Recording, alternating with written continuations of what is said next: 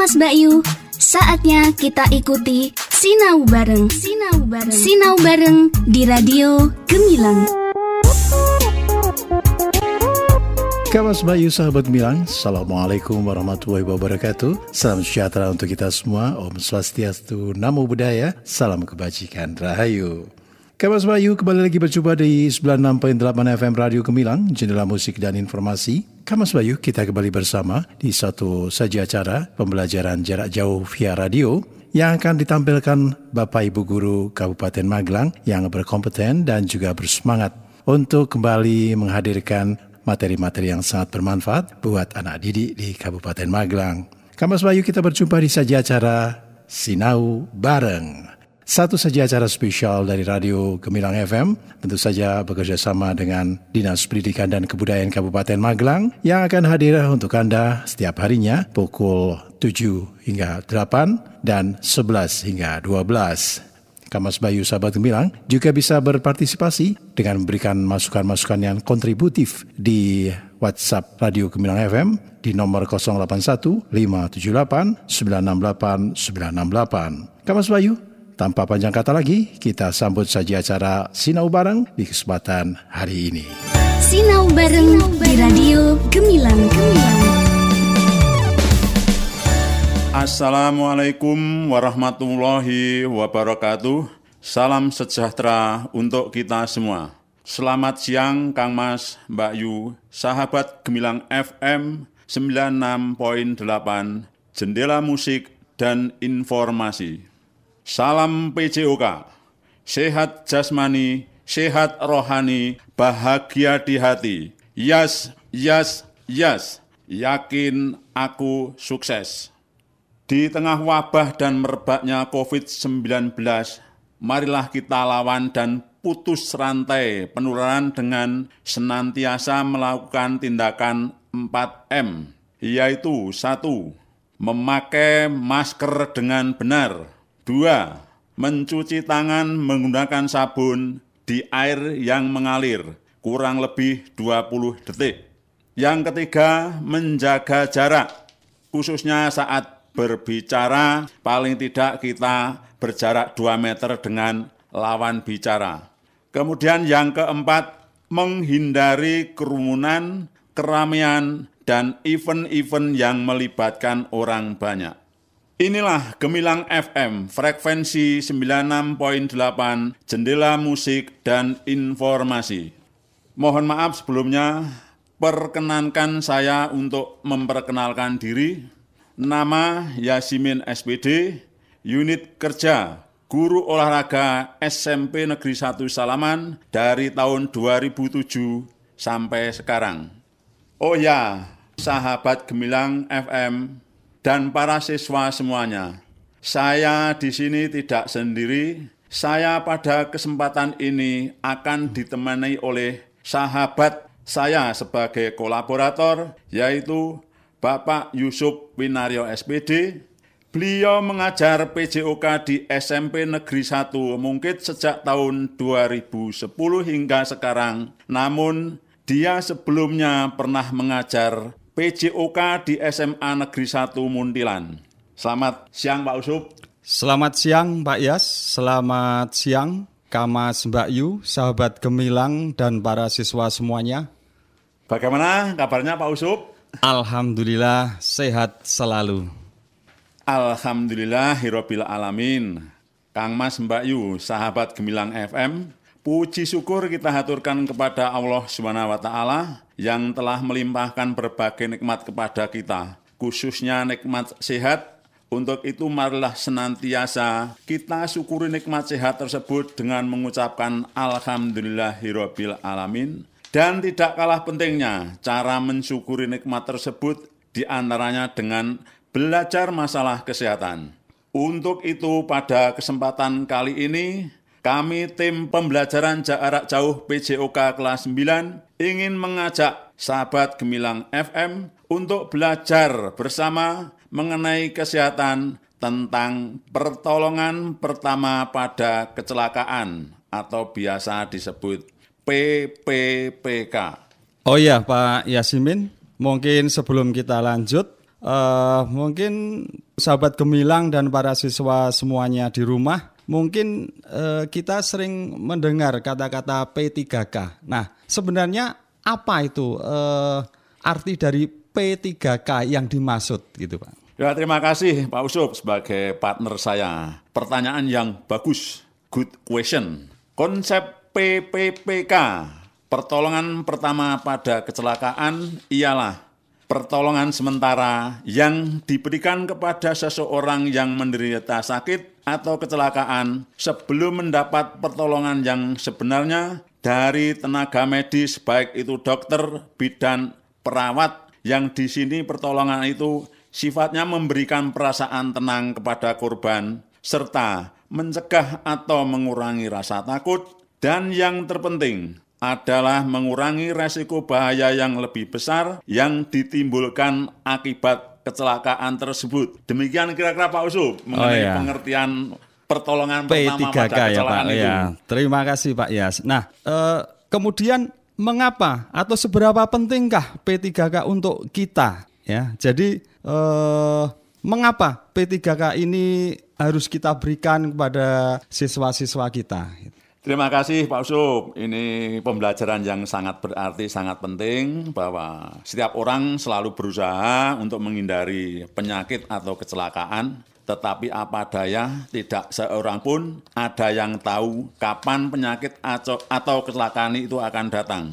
Karena itu kita harus senantiasa selalu berusaha untuk memperkecil akibat dari musibah atau kecelakaan yang mungkin sewaktu-waktu akan menimpa diri atau sanak keluarga kita. Nah, ini sebaiknya kalau kita berkegiatan, mem- memulai aktivitas apa pun, berusaha untuk berdoa, berdoa, dan berdoa memohon perlindungan. Kecelakaan itu sendiri bermacam-macam dan penangannya pun memerlukan keterampilan dan pengetahuan yang sesuai. Kecelakaan dapat terjadi di mana-mana, misalnya kecelakaan di rumah, di perjalanan, di sekolah, di tempat kerja, di kolam renang, di tempat-tempat rekreasi, dan di tempat-tempat lainnya.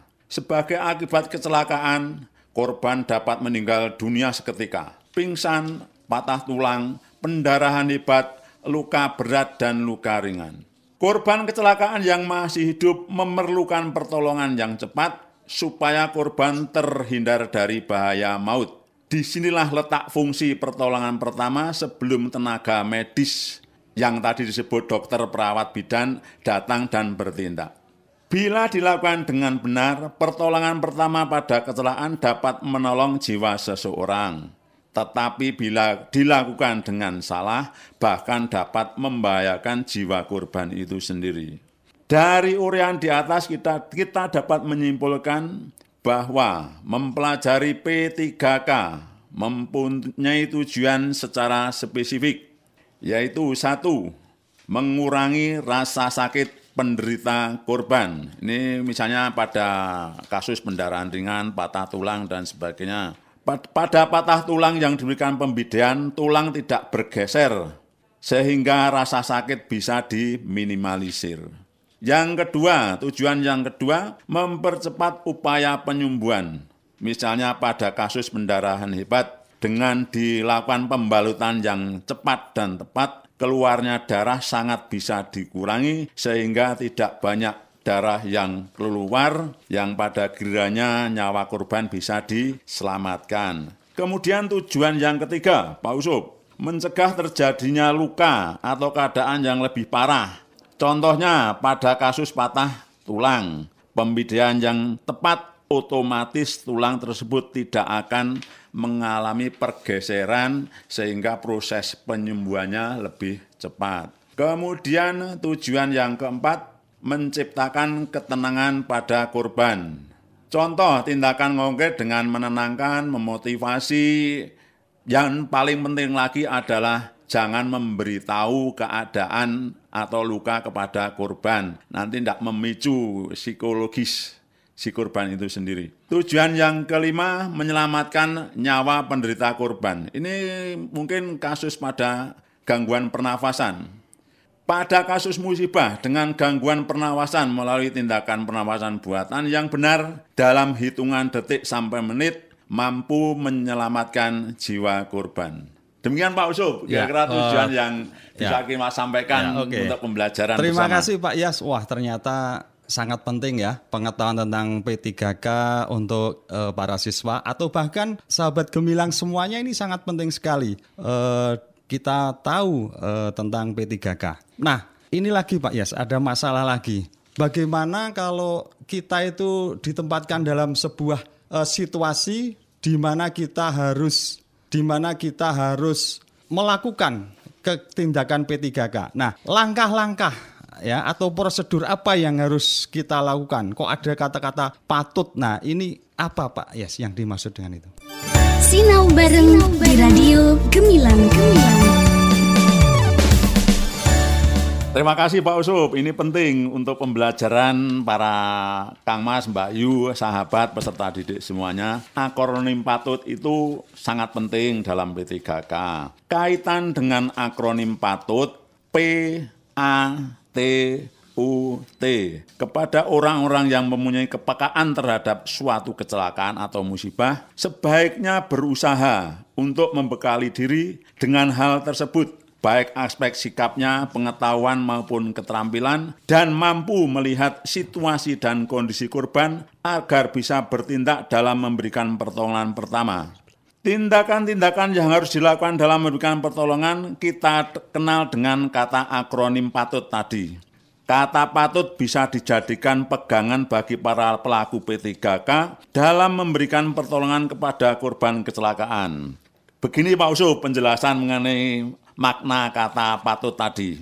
Patut huruf P, penolong mengamankan dirinya terlebih dahulu. Contohnya begini, kalau seorang penolong tidak mengamalkan huruf P ini, pada kasus kejadian tabrakan di jalan raya, karena itu mungkin temannya yang tertabrak, sangat akrab, dia tidak mengamankan dirinya terlebih dahulu, begitu tahu temannya tertabrak langsung ingin menolong tidak melihat kanan kiri, kemudian ada kendaraan dari arah kanan malah menyambar yang mau menolong. Nah, ini sangat fatal kan Pak Uso?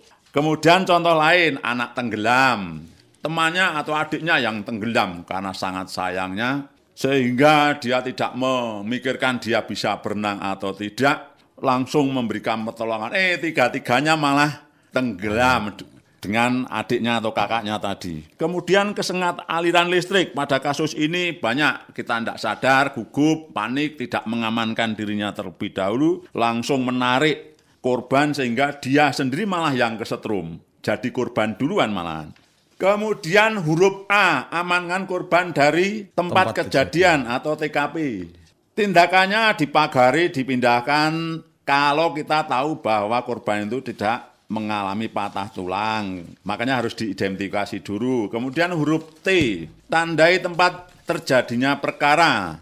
Menandai TKP dengan tanda-tanda yang tidak mudah, tidak mudah hilang, agar memberi kemudian kalau ada pengusutan lebih lanjut dari pihak terkait. Kemudian huruf U, usahakan menghubungi pihak terkait, terkait polisi atau rumah sakit. Mungkin kaitannya ini korban bermasalah dengan masalah hukum, kriminal, dan sebagainya. Kemudian huruf T, tindakan yang cepat dan tepat terhadap korban, sifatnya sementara. Usahakan untuk bisa memberikan pertolongan dengan cepat dan tepat sesuai kaidah dan aturan dalam P3K. Bagus betul Pak Usuf kan? Ke akronim patut. Betul-betul nanti mudah-mudahan bisa untuk jadikan pegangan bagi Oke, penolong betul. P3K. Ya, terima kasih Pak Yas. Nah, setelah kita tahu tentang langkah-langkahnya apa yang harus kita lakukan, tentu saja kita kan ada hubungannya dengan yang namanya alat dan bahan. Dan eh, apa saja alat dan bahan yang harus kita persiapkan? Mengingat kejadian kecelakaan itu kan tidak kita rencanakan. Bisa di rumah, bisa di sekolah, bisa di jalan. Nah, alat itu bisa kita eh, persiapkan di rumah, di mobil, atau di tempat-tempat tertentu. Nah, berkaitan dengan ini gimana Pak Yas untuk mengantisipasinya? Terima kasih Pak Usub. Ini memang sangat penting, urgen untuk diketahui oleh Kang Mas, Mbak Yu, sahabat para peserta didik Gemilang FM untuk dapat melakukan pertolongan pertama pada kecelakaan P3K tentunya diperlukan peralatan-peralatan yang minimal tersedia. Ini sederhana. Untuk itu perlu diinformasikan kepada peserta didik agar di rumah mereka berkenan menyediakan kotak P3K. Sehingga apabila keluarga membutuhkannya dapat memanfaatnya ketika terjadi hal-hal yang tidak diinginkan seperti kecelakaan ringan misalnya luka iris, luka sayat, kena air panas, kena air panas saat memasak di dapur atau kena benda tajam lainnya. Sahabat Gemilan FM dan peserta didik yang berbahagia, selanjutnya kami persilahkan untuk Bersama peralatan dan bahan-bahan apa yang dibutuhkan dalam pertolongan pertama pada kecelakaan atau P3K minimal yang bisa dipersiapkan dalam memberikan pertolongan pertama. Adapun alat dan bahan tersebut antara lain sebagai berikut. Peralatannya dulu ya Pak Usuk. Iya, oke. kita bahas peralatannya dulu yang minimal harus kita sediakan di kotak P3K. Yaitu perlengkapan pertama adalah kasa steril. Kasa steril merupakan sejenis kain tipis dan lembut. Biasanya digunakan untuk pembalut luka. Perlengkapan yang kedua, plester. Fungsinya digunakan untuk merekatkan kasa penutup agar tidak terlepas. Perlengkapan yang ketiga, plester obat. Plester obat yang mengandung obat biasanya digunakan untuk menuka, menutup luka kecil yang telah dibersihkan, misalnya akibat teriris atau tersayat benda tajam. Pada permukaan tengah plester dapat lapisan yang mengandung obat. Kemudian perlengkapan keempat kapas. Kapas digunakan untuk membersihkan luka atau mengoleskan obat. Biasanya sebelum digunakan, kapas terlebih dahulu dibasahi dengan air bersih yang steril atau larutan pembersih luka. Setelah itu baru dipakai untuk membersihkan luka yang kotor. Perlengkapan kelima, gunting. Gunting yang digunakan sebaiknya gunting perban tahan karat atau stainless steel. Perlengkapan yang keenam, lampu senter.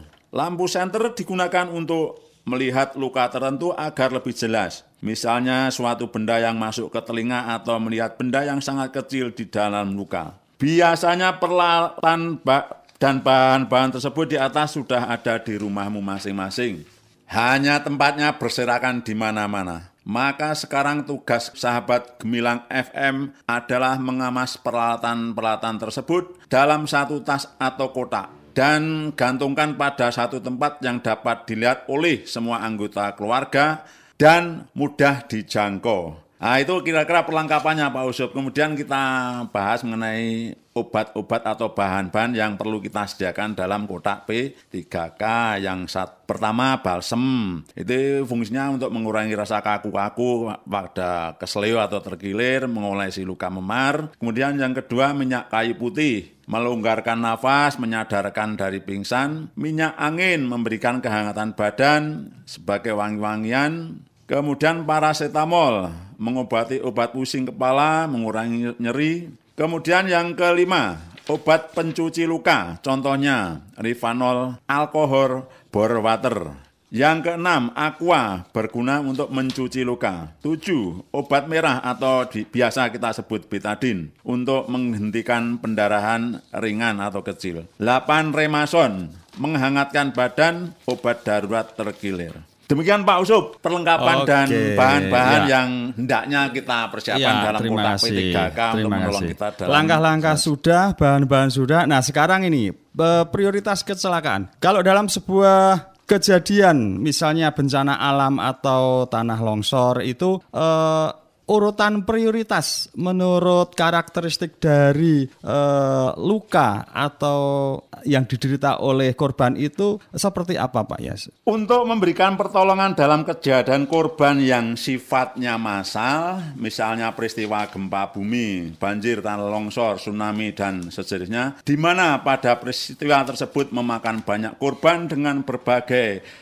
karakter luka seperti pendarahan hebat, patah tulang, shock pingsan, gangguan pernafasan, maka kita harus dengan cepat dan tepat untuk segera me bertindak sesuai dengan kedaruratannya. Adapun urutan skala prioritas ya- pemberian pertolongan adalah sebagai berikut. Yang pertama perlu kita tolong adalah yang mengalami gangguan pernafasan. Mengapa demikian? Karena yang mengalami gangguan pernafasan itu kesempatan hidupnya hanya dalam hitungan detik sampai menit. Kemudian skala prioritas yang kedua adalah mereka yang mengalami pendarahan hebat. Hal ini juga memerlukan perhatian ekstra karena bila lama dalam memberikan pertolongan akan berakibat kehilangan volume darah yang cukup banyak sehingga akan mengancam nyawa korban. Ini hitung, kesempatan hidup hitungan menit sampai dengan jam. Yang ketiga, korban yang mengalami patah tulang. Kesempatan hidup hanya hitungan jam sampai hari. Yang terakhir ini agak santai, tidak apa, korban yang mengalami shock atau pingsan. Ini mungkin hanya trauma, kaget, sehingga tidak sadarkan diri. Demikian kira Pak Usup, urutan atau skala prioritas yang perlu pelaku P3K ketahui dalam menangani suatu iya. musibah,